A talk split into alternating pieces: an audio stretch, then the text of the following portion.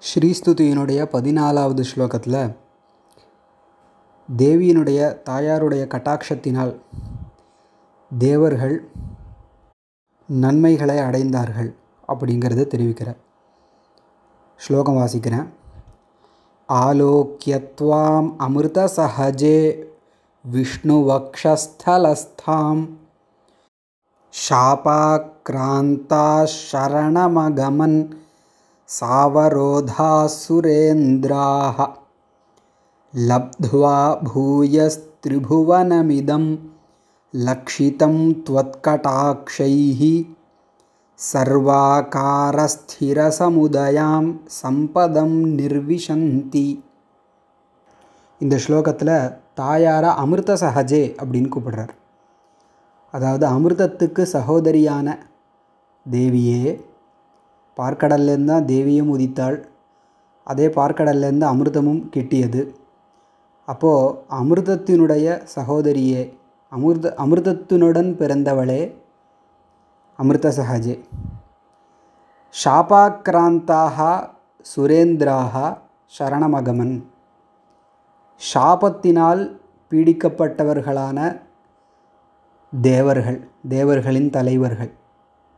அதாவது இந்திரதேவன் துர்வாசருடைய சாபத்தால் தன்னுடைய ஐஸ்வர்யத்தை இழந்தான் அப்படின்னு புராணங்களில் கதைகளை நம்ம பார்க்கலாம். ஆக சுரேந்திராக தேவர்களின் தலைவர்கள் இந்திரன் போன்றவர்கள் ஷாபாக்கிராந்தாக சாபத்தினால் பீடிக்கப்பட்டவர்களாக விஷ்ணு வக்ஷஸ்தலஸ்தாம் பெருமாளுடைய திருமார்பில் இருக்கக்கூடிய வக்ஷஸ்தலம்னா மார்பு. மார்பில் இருக்கக்கூடிய துவாம் உன்னை ஆலோக்கிய பார்த்து சாவரோதாக அவரோதன மனைவின்னு அர்த்தம் இந்த இடத்துல. தந்தம் மனைவிமார்களுடன் சரணம் அகமன் உன்னை சரணடம் சரணடைந்தார்கள். உன்னிடத்தில் தஞ்சம் புகுந்தார்கள். அதாவது பெருமாள் திருமார்பில் வீற்றிருக்கக்கூடிய தாயார்கிட்ட சரணாகதி செய்தார்கள் இந்திராதி தேவர்கள். அப்படி சரணாகதி செஞ்சதுக்கப்புறம் தேவியினுடைய கட்டாட்சம் கிடைத்தது. அதை சொல்கிறார் லப்த்வா பூயஸ் திரிபுவனமிதம் லக்ஷிதம் துவத் கட்டாட்சைஹி. உன்னுடைய கடைக்கண் பார்வைகளால் லக்ஷிதம் பார்க்கப்பட்ட திரிபுவனம். இந்த மூவுலகங்களையும் லப்த்வா அடைந்து எப்படி அடைந்து? பூயகா லப்த்வா மீண்டும் அடைந்தார்கள். தன்னுடைய ராஜ்யம் ஸ்வர்கலோகம் இதெல்லாம் இழந்தார்கள் துர்வாசருடைய சாபத்தால். பெருமாள் மார்பில் வீற்றிருக்கக்கூடிய தாயாருடைய கட்டாட்சத்தினால் இதை மீண்டும் அடைந்தார்கள். அப்படி அடைந்து சர்வாகார ஸ்திதி சமுதாயம் சம்பதம் நிர்விசந்தி. நிர்விசந்தி அப்படின்னா அனுபவிப்பிற அனுபவிக்கிறார்கள். எதை? சம்பதம் நிர்விசந்தி.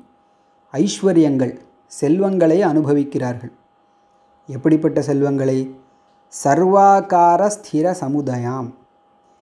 சர்வாகார எல்லா விதத்திலும் ஸ்திரம் நிலையான சமுதயாம். உதயகன உதிப்பதுன்னு அர்த்தம். எல்லா விதத்திலும் ஸ்திரமாக இருக்கக்கூடிய அதே மாதிரி நல்ல வளர்ச்சியை கொண்ட ஐஸ்வர்யம் சம்பத்.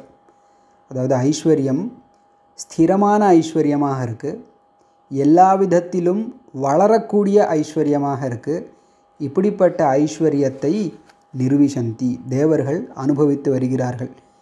இதுக்கு தாயாருடைய கட்டாட்சம் காரணம் இல்லையா அந்த கட்டாட்சத்தினால் பார்க்கப்பட்ட அதாவது தேவியினுடைய கட்டாட்சம் எந்த ஐஸ்வர்யங்கள் மேலே படுறதோ அந்த ஐஸ்வர்யங்கள் அந்த செல்வங்கள் எல்லாமே எல்லா விதத்திலும் வளர்கின்றன ஸ்திரமாக இருக்கின்றன. இப்படிப்பட்ட ஐஸ்வர்யங்கள் ஐஸ்வர்யங்களை தேவர்கள் அனுபவிக்கிறார்கள். அந்த தேவர்கள் அதை அனுபவிப்பதற்கு காரணமும் தேவியினுடைய அனுகிரகம் தான் ஏன்னா பெருமாளுடைய மார்பில் இருக்கக்கூடிய தேவியை சரணாகதி பண்ணதுனால இத்தகைய நிலையை அடைந்தார்கள். ஆக இந்த ஸ்லோகத்தின் மூலமாக தேவியை சரணாகதி பண்ணினா ஷாபாதி தோஷங்கள் நிவர்த்தியாகிறது. ஸ்திரமான வளரக்கூடிய ஐஸ்வர்யம் நமக்கு கிடைக்கிறது.